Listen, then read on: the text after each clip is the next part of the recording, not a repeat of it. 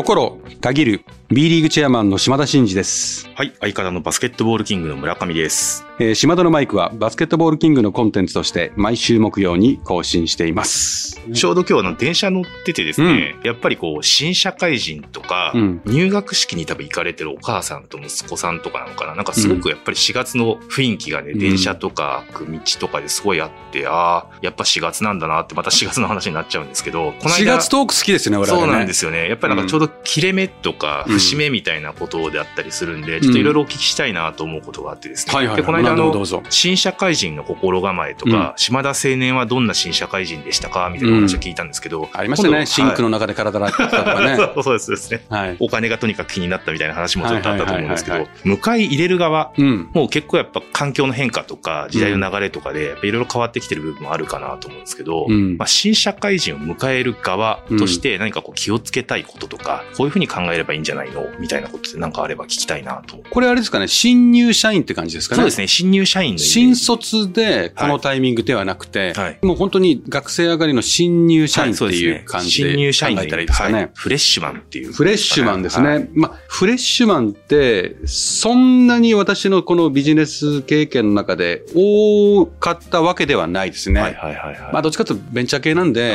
もうバンバンバンバン中途で取っていくようなことをやってる方が多かったんで、めちゃめちゃそれがスタンダードな経験はしてないんですけども、はいその中でもまあありますね。うんうん。で、やっぱり思うのは、責任重いなと思いますね。ああ、預かる側としてというか、受け入れる側としての責任っていうことそうそうそうそうなるほど、なるほど。だから、ちょっと受け入れる側の皆さんって、まあ、経営者はもうさておき、うんもうちょっと身近にね、えーいわゆる上司になったりとか、まあ、いわゆる部署の先輩になるような方たちって当然いっぱいいるわけじゃないですか。はい多分そんなに心構えとしてですね、例えば4月1日の入社式とか、4月3日のこう、新しく部署が配置されて、それぞれ散っていくタイミングとかね、はいはい。その時にそんなに考えてないですよねい。や、そう、そうなんですよね。いや、うんでも逆に学生上がりの子たちはもう本当にどうなんだろうとか、うんうんどんな上司なんだろうとか、うんどんな先輩なんでも結構感度高めに来るじゃないですか。ドキドキしながらですもんね。うん不安でしょうしね。それに対して結構ね、受け入れ側は緩い。ああ、まあ割と日常の延長線の中でうん4月が来たっていうだけで、やっぱそうそうそう入ってくる側ほどドキドキも構えたりもしないまあ、まずそこのなんか感度というか、ミスマッチがあるかなと思いますよね。どなるほどから受け入れる側も、まずその新卒でそういうちょっとドギマギしてたりとか、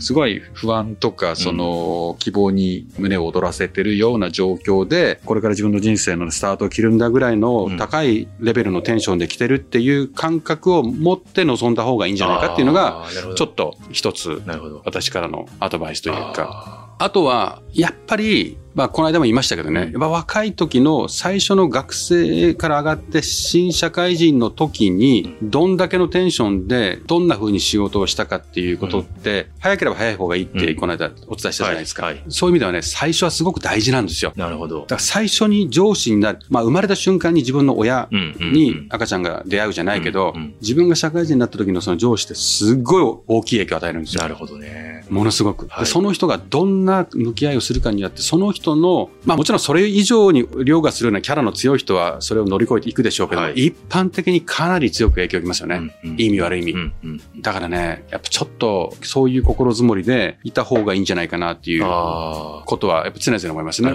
でそんな中で、やっぱ大事だなと思うのはね、やっぱここで重要なのは山本五十六さんじゃないですか。あ。元磯六さんですか？うん。その心はというか。その心は、その心は。やっぱやってみせ、ああ、なるほ言っど。て聞かせて、させてみて、褒めてやらねば人は動かし。うん。いう、まあそういうことですよね。なるほどですね。だから、とりあえずやっとけみたいなとか、なんか、アバウトな話で、うんまあとりあえず、アバウトな話で、なんかそれも嗅ぎ取ってやるんだよみたいな、結構、アバウトに対して、アバウトなはい説明で、アバウトに向き合う人っているじゃないですかは。い いますね。でも、もうちょっとやっぱりこんな風に、まあ、やるんだよとか、でこういう風にねって、はい口だけでもダメだし、背中を見せるから、はいお前ら感じ取れよっていうのもんん、んんちょっとかなりの昭和な感ありあるし、あーはいはいはいまあ、山本五十六の話は完全に昭和なんですけど、うん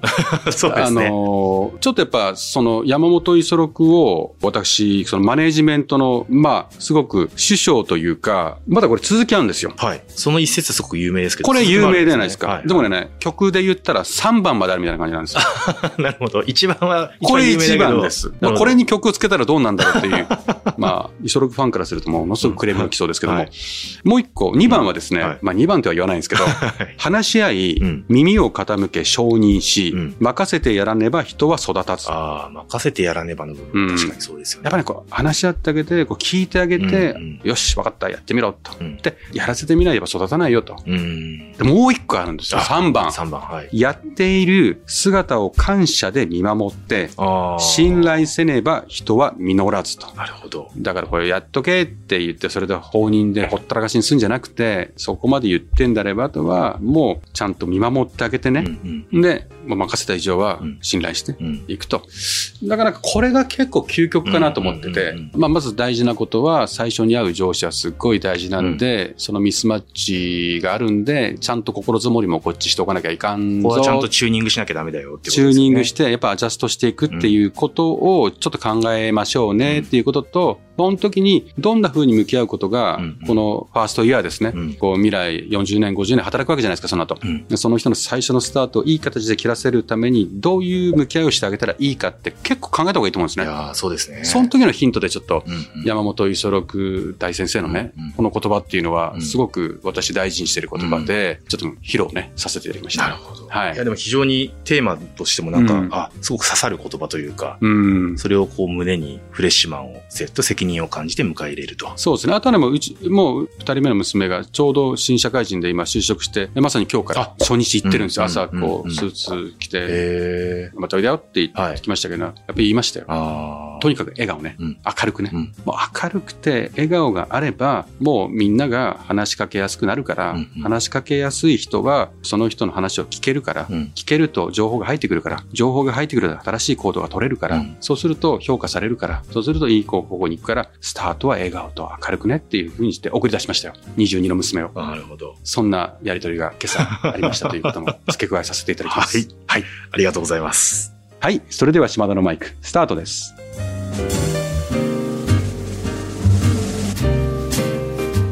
島田のマイク。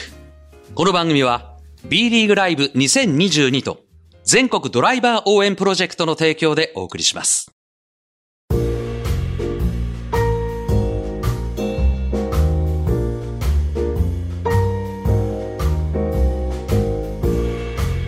はい。えー、オープニングでは、まあ、新社会人を、まあ、受け入れる側のね、社会人であったり、会社の、まあ、心構えということで、なかなか、こう、貴重なお話を聞いたんですけども、ここからは、B リーグライブ2022、えー連動企画の選手スペシャルインタビューということで、えー今回は、新州ブレイブウォーリアーズのジョシュ・ホーキンソン選手に、島田チェアマンからの質問にお答えいただきました。ホーキンソン選手ですけども、うんまあ、先日の高崎で行われた日本代表戦、うんで、まあ、デビューということで、いきなりこう、チームにフィットしてる感じでしたけども、島田さんもまあ、ご覧になったと思うんですけど、いかがですか、印象とか。やっぱりあれですよね。ホーキンソン選手は賢いですよね。あ実際に、うんあの、アメリカの大学時代もかなり優秀だったと聞いてますね。ああ、なるほど。まあ、勉強の方もね。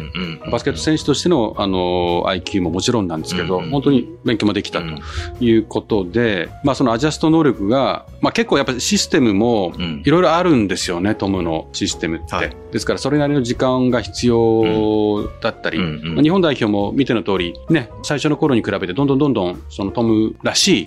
バスケットって展開されてるじゃないですか。まあ、それなりの試合を重ねてますよね。うんで、それを見ての通り、この一発目で、そんなに長い合宿期間もなく、そうですよね。あそこまでアジャストできるっていうのは、うんうんやっぱ素晴らしい適応能力の高い選手だなっていうのを、まず思いましたようね。んなんか単にこう、外国籍から帰化して大きいとかっていうことじゃなくて、すごくその、おっしゃる通りクレバーなプレイヤーだなっていうことと、みんな驚いてましたよね。いきなり入ってきてあんなにピタッとフィットするんだっていうので、非常に楽しみな選手だなという。であそこまで何でもできる選手ってなかなかいないじゃないですか。はいはいはい。まあ、もちろん、かつてはね、うん JR 選手とか、うんうんまあ、それこそファジーカス選手とか、短い時間ですけど、キャビン選手とか、うんまあ、いろんな優秀な期間のね、はい。選手はいましたけど、ここまで若くて、走れて、飛べて、うん冷静で、ミドルシュートもうまいし、スリーも打てて、うん。で、ディフェンスもできる。うん。まあ、あれだけのサイズなのに足がめちゃ動く。あはいはいはい。うん、ここまでオールラウンド中のオールラウンド、うん。まあキングオブオールラウンドっていうんですか？この言葉いらないかもしれませんけども、ちょっと言いたかった感言いじですね。たかった感じ。じでした。あの、すごいと思いましたね。うん。ということで、もうチェアマンベタ褒めのジョシュ・ホーキンソン性格もいいですよ。あ、人間性もいいです。私も。まあ、あの、結構話は、はいはいあの、してたんで、はいすごく人間性もいいですね。で、もう、一方で結構その、俺に任せておけというか、うんうん。そんな感じをバンバン出してましたね牽引。する力というか、はいはい私にはそういうトーンであの言ってくれてましたよ。頼もしいですね。まあ頼もしいなっていう期待してますね。はい、はいありがとうございます。まあ、島田チェアマンからも質問として、うんまあ、あの、24番をつけてますので、うんえーなんで24番つけることになったのみたいなことをですね、えー質問をいただいているということで、この質問はですね、えー島田のマイク限定公開となる貴重なインタビューになっておりますので、ぜひこちらをお聞きいただければなと思います。Yeah, so あのお母さんがまずまあ24番を着てたからっていうところがあって、まあ、お父さんとお母さんでいうとお母さんの方がこう選手的にも有名だったというかレベルが高かっていうのがあって、まあ、それの理由で、まあ、あの24番つけようかなと思っていてであのもう一個の理由ケン・グリフィ・ジュニアっていうシアトルマリナーズでプレーした選手がいたんですけど、まあ、あとイチロー選手も好きでその多田選手が24番を着てたっていうのがあったので、まあ、あの偶然、まあ、お母さんも24番着ててケン・グリフィ・ジュニア選手も24番着てたっていうのもあったのでそれで24番着始めました。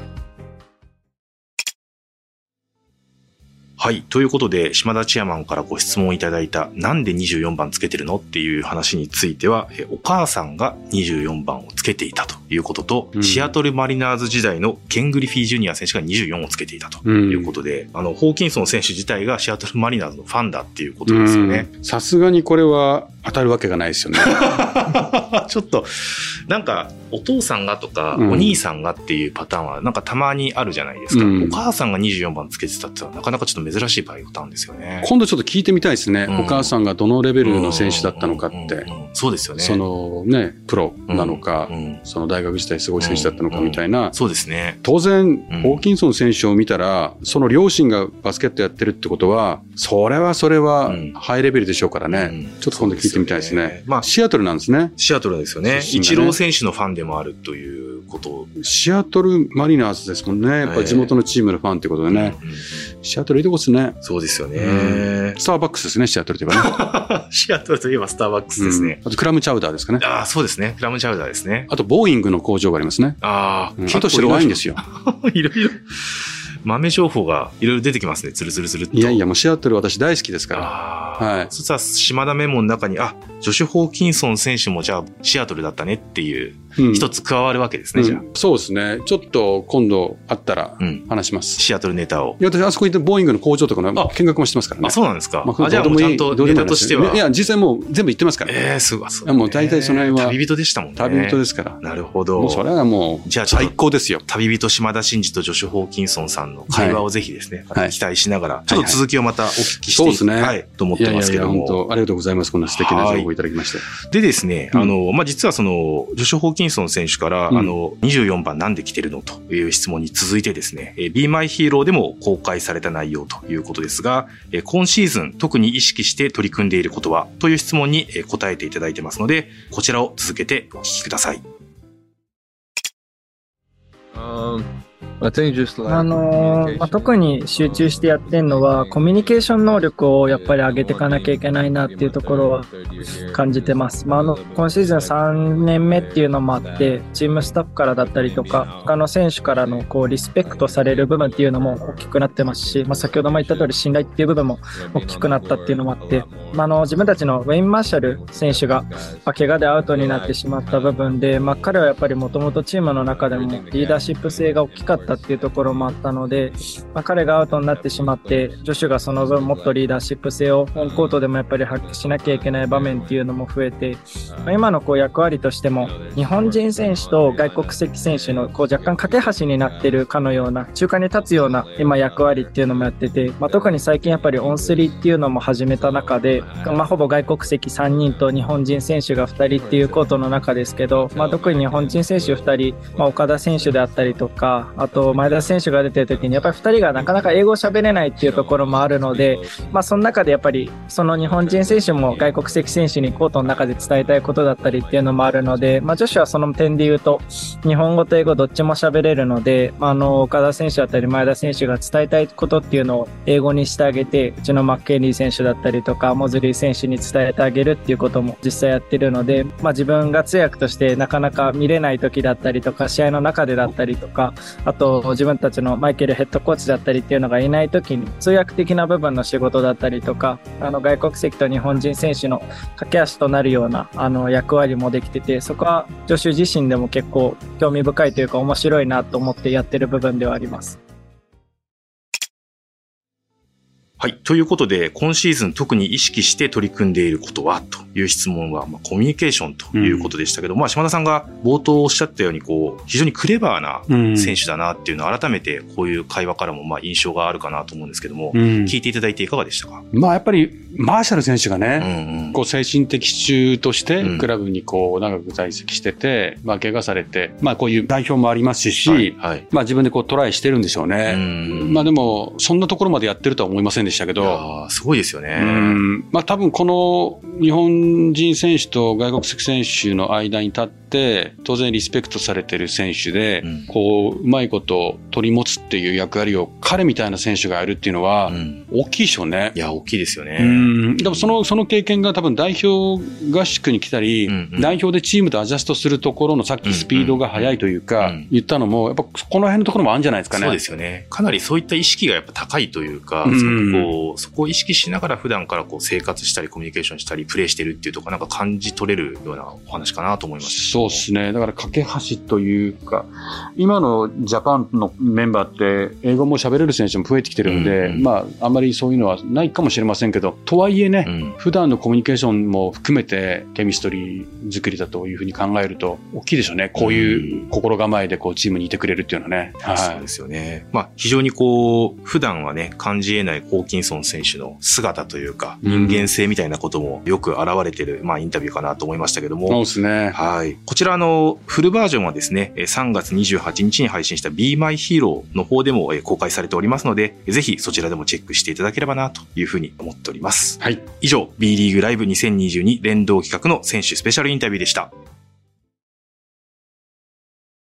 さあここでハーフタイ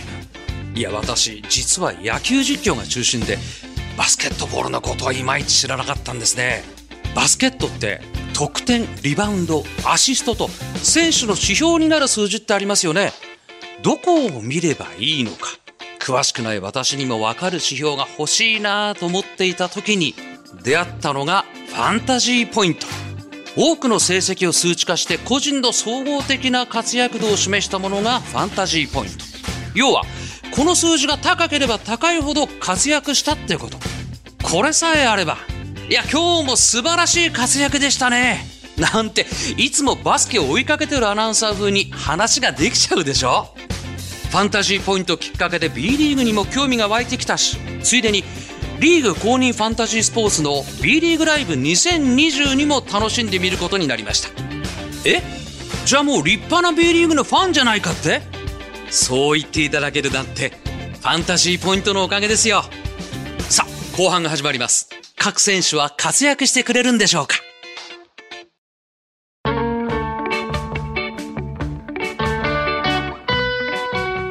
島田のマイクこの番組は B リーグライブ2022と全国ドライバー応援プロジェクトの提供でお送りしました。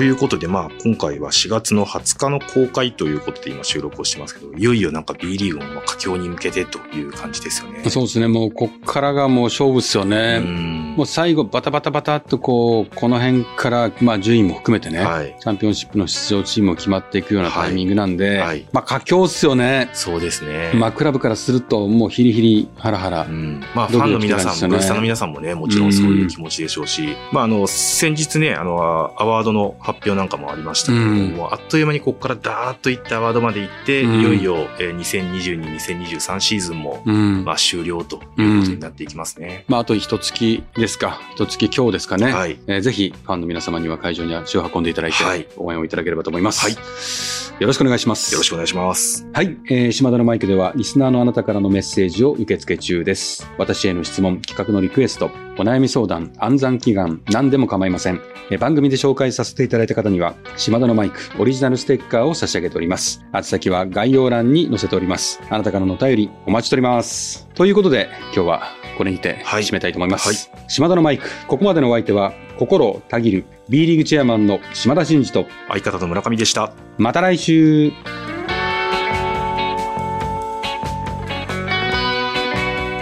お聞きいただいたコンテンツは、制作、バスケットボールキング、制作協力、BD、配信、日本放送でお届けしました。